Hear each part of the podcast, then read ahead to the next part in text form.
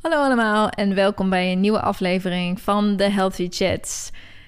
In onze podcast van vandaag gaat het over veranderen. En dan vooral waarom verander je eigenlijk niet of zo moeilijk?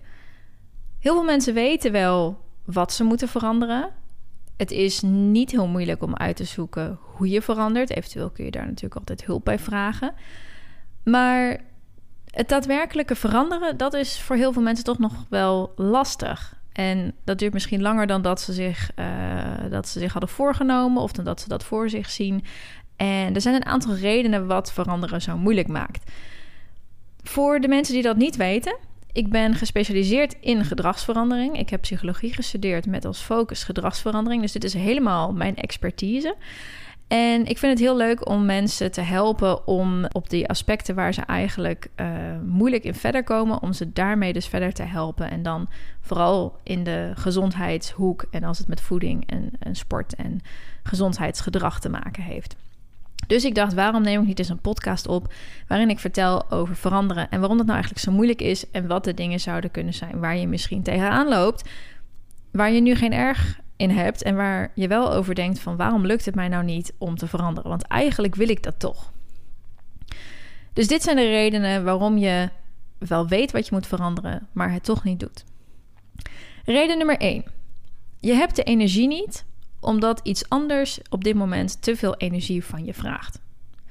Dat kan natuurlijk heel letterlijk zijn. Hè? Dat kan zijn dat je een gezin hebt dat aandacht van je nodig heeft. Dat je meerdere deadlines op werk gekregen hebt die aandacht van je nodig hebben.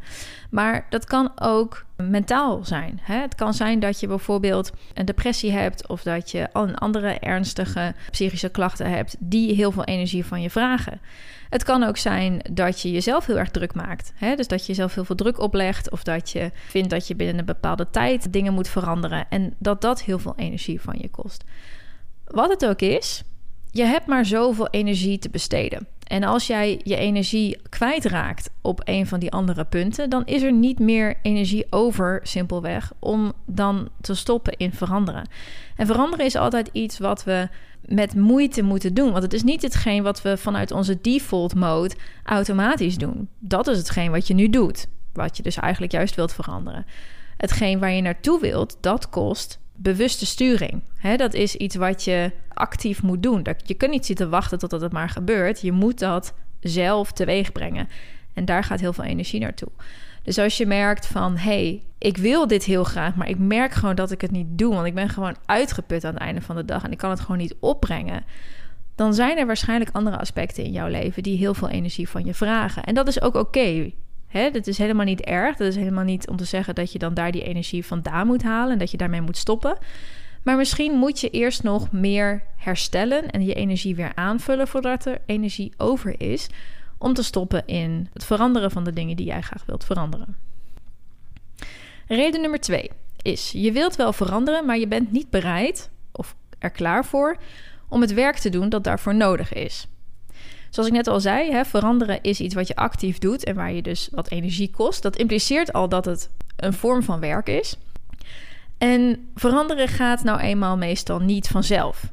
Natuurlijk veranderen we gedurende ons leven wel doordat we dingen meemaken en doordat we tegen dingen aanlopen die we vervelend vinden. En dan werk je eraan en dat gaat misschien automatisch omdat je het je niet bewust hebt voorgenomen. Maar ook dan heb je dat werk geïnvesteerd. Hè? Je hebt dingen anders aangepakt dan dat je eerder deed. Je hebt jezelf uitgedaagd in anders over dingen denken. Je bent gaan experimenteren met hoe kan ik iets anders doen en wat voor resultaat levert mij dat op.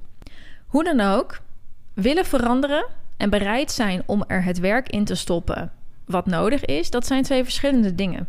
Als je echt wilt veranderen en je wilt niet alleen maar praten over verandering en graag veranderd zijn, maar je bent bereid om de verandering door te lopen, dan houdt dat ook in dat je bereid bent om oncomfortabel te zijn op sommige momenten. Dat je er oké mee bent dat je iets gaat doen wat je nog niet goed kunt. Dus dat je accepteert dat je ergens niet goed in bent en dat je dat ook kunt uithouden. En het houdt in dat je op sommige momenten oncomfortabel bent. Omdat je dingen doet die onwennig voelen. Omdat je nog je, je weg ermee moet vinden. Omdat je ja, soms misschien heel erg geconfronteerd wordt met jezelf. Of met iets wat je tegenwerkt. En daar, dat moet je er ook voor over hebben als je echt iets wilt veranderen. Reden nummer drie is: je wilt wel veranderen, maar niet graag genoeg. Dus je voelt wel aan jezelf van: oké, ik merk dat er verandering nodig is, of ik merk dat ik het vervelend vind wat ik nu doe, of de situatie waar ik nu in zit. Maar ik voel niet genoeg motivatie op dit moment om ermee aan de slag te gaan. Het komt bijvoorbeeld voor dat mensen denken dat ze willen veranderen, omdat ze het gevoel hebben dat ze eigenlijk moeten veranderen. Uh, ik heb dat in de praktijk heel vaak als er meisjes zijn die weten dat ze een eetstoornis hebben en weten dat het niet goed is en weten dat ze om gezonder te worden daar iets aan moeten doen, maar nog niet op het punt zijn dat ze zeggen: Oké, nu geloof ik daar ook echt in en nu wil ik daar ook echt voor gaan en de oncomfortabelheid opzoeken en de energie erin stoppen en deze weg bewandelen. En dan wil je het dus misschien wel, maar niet graag genoeg. Het kan ook zijn dat je het wel wilt, maar dat je het uh, niet voor jezelf wilt. Dus dat je het vooral wilt omdat je denkt dat je ouders dat, dat belangrijk vinden, of je partner, of de maatschappij. Hè? En dat je een beetje uit sociale wenselijkheid een aanloopje neemt om te veranderen. Maar als je er zelf niet achter staat, als er geen interne motivatie is en overtuiging om te willen veranderen, dan is dat vaak niet genoeg om de energie en het werk te stoppen in veranderen. Je neemt dan altijd een half, half aanloopje, maar je zet niet echt door op de momenten dat het, uh, dat het wat lastig wordt. Reden nummer vier. Je hebt beperkende overtuigingen die je tegenhouden. Het kan bijvoorbeeld zijn dat een deel van jou wil veranderen, maar dat een ander deel van jou denkt van... ja, maar dat gaat toch niet lukken. Ik heb het al zo vaak geprobeerd, waarom zou dit keer wel lukken? Of dat een deel van jou denkt... ik heb het eigenlijk helemaal niet verdiend om te veranderen. Dat kost moeite, dat kost energie, dat kost tijd... en ik wil al mijn tijd en energie aan mijn partner of mijn kinderen geven. Dus ja, ik ga hier gewoon niet te veel in stoppen. En als je dit hebt, beperkende overtuigingen, dan zul je jezelf, als je probeert te veranderen, altijd een klein beetje tegenwerken en jezelf saboteren. Dus je neemt dan aanloopjes en je probeert dan te veranderen, maar er gebeurt dan iets en dan stop je toch weer. Hè? Dus stel je neemt jezelf voor om een paar kleine dingen aan te pakken en een tijdje zet je dat om. Maar je monitort vervolgens niet of het daadwerkelijk werkt. Hè? Je, je gaat misschien gezonder eten of je gaat meer eten. En je kijkt van, goh, gaat mijn gewicht mee de kant op waar ik wil dat het naartoe gaat. Maar dat blijf je dan niet doen. Dus je blijft niet in de gaten houden of je de gewicht ook daadwerkelijk meegaat. En op een gegeven moment ben je een maand of twee maanden verder. En dan zijn die dingen die je hebt omgezet weer een beetje verwaterd. En jij weet eigenlijk niet of het überhaupt geholpen heeft. En dan stop je er weer mee. Dat is bijvoorbeeld een heel klassiek voorbeeld van beperkende overtuigingen die jou tegenhouden. Het kan ook zijn dat je afspraken maakt met jezelf, maar dat je die vervolgens niet nakomt. Dat is ook een hele typische variant van bijvoorbeeld het jezelf niet gunnen of vinden dat je het niet verdient. Als je een afspraak met jezelf maakt en je komt die vervolgens niet na, hè, dus je weet al, die afspraak die ik met mezelf maak, die is eigenlijk niet zo vast afgesproken als dat die zou moeten zijn, dan is de kans groot dat je vroeger of later die afspraken weer een beetje laat verwateren. En uiteindelijk dus niks verandert. Reden nummer 5 is angst.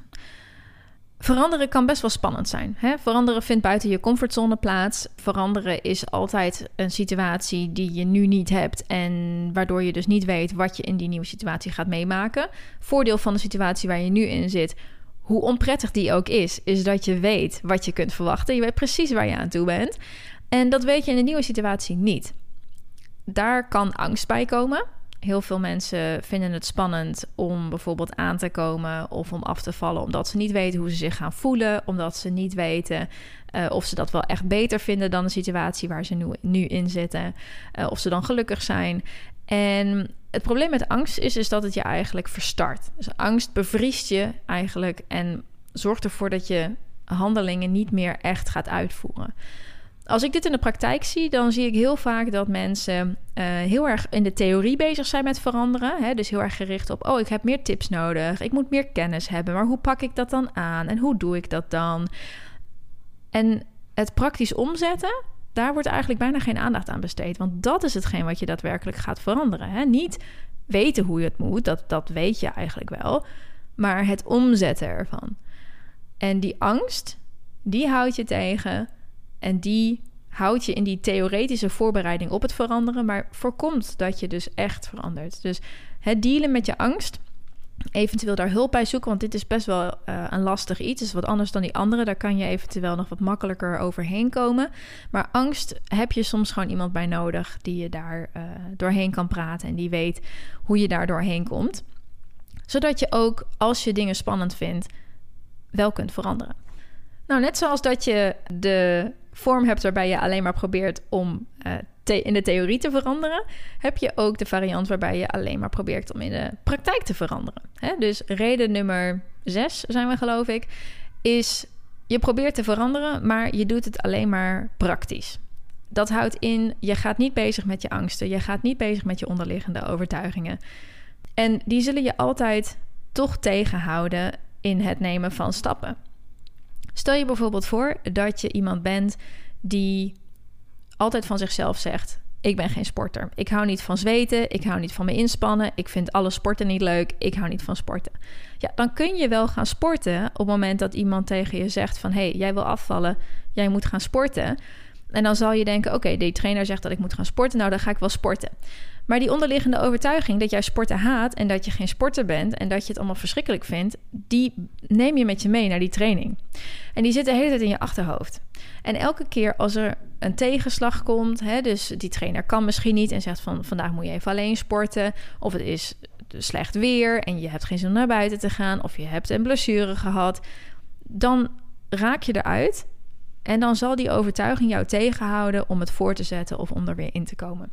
Dus het is heel erg belangrijk als je uh, wilt veranderen, dat je niet alleen maar kijkt naar wat kan ik praktisch omzetten, wat gaat me bij mijn doel brengen, maar ook wat helpt mij aan overtuigingen en, en mindset om mij daar te krijgen en daar ook te houden. En dan komen we bij de laatste reden waarom je wel weet wat je uh, moet veranderen, maar het toch niet doet. En dat is dat hetgeen wat je wilt veranderen eigenlijk helemaal geen verandering nodig heeft. Hè? Ik denk dat mensen vaak obsessief zijn met dingen willen verbeteren, iets voor ogen hebben wat iemand anders heeft, wat zij ook graag willen hebben. Weten dat ze vroeger op een andere manier waren en dat ze daar weer naartoe willen als het bijvoorbeeld met gewicht te maken heeft of zo. En dat ze zich kunnen vastbijten op hele kleine details. Dat kan dan 2 kilo zijn, of net iets vaker sporten, of net een iets ander uiterlijk of zoiets in de spiegel. Terwijl zoals je nu bent eigenlijk ook al goed is. Hè? Je kan het ook betrekken op relaties. Misschien heb je van jezelf het idee dat je de perfecte vriendin of vriend moet zijn. En ben je eigenlijk zoals je het nu doet, of zoals je nu bent, ook al goed. Hè? En als dat het geval is, dan is het vaak zoveel moeite. En weet je diep van binnen ook wel dat het zoals het nu is eigenlijk al wel oké is. Dat je niet voldoende drive hebt om echt iets te gaan veranderen. En zelfs al heb je wel voldoende drive, dan kan je bijvoorbeeld als het om gewicht gaat ook nog hebben dat je lichaam je tegenwerkt. Omdat je misschien twee kilo minder wilt wegen, maar je lichaam al helemaal happy is met waar het is op een gezond gewicht. He, die denkt ook van ja, die twee kilo doei. Uh, ik, ik heb het gevoel dat ik nu helemaal happy ben. Ik ben gezond. Ik, uh, ik heb een goede relatie met eten. Just leave me here.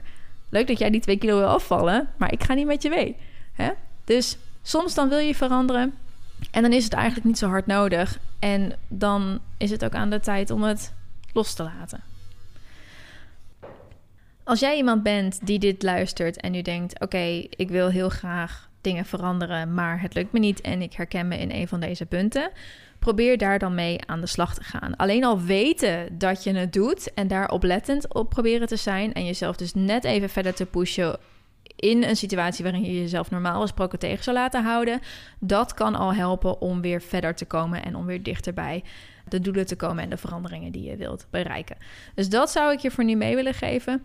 Als je een podcast van mij wilt horen over hoe je goed veranderingen aan kunt pakken, laat het mij weten en wie weet neem ik hem op. Je kunt mij zoals altijd volgen op @plentifulplan, geschreven met een A, op Instagram, uh, Facebook trouwens ook en ja, dan hoop ik dat je wat hebt gehad aan deze podcast en spreek jullie gauw. Doeg!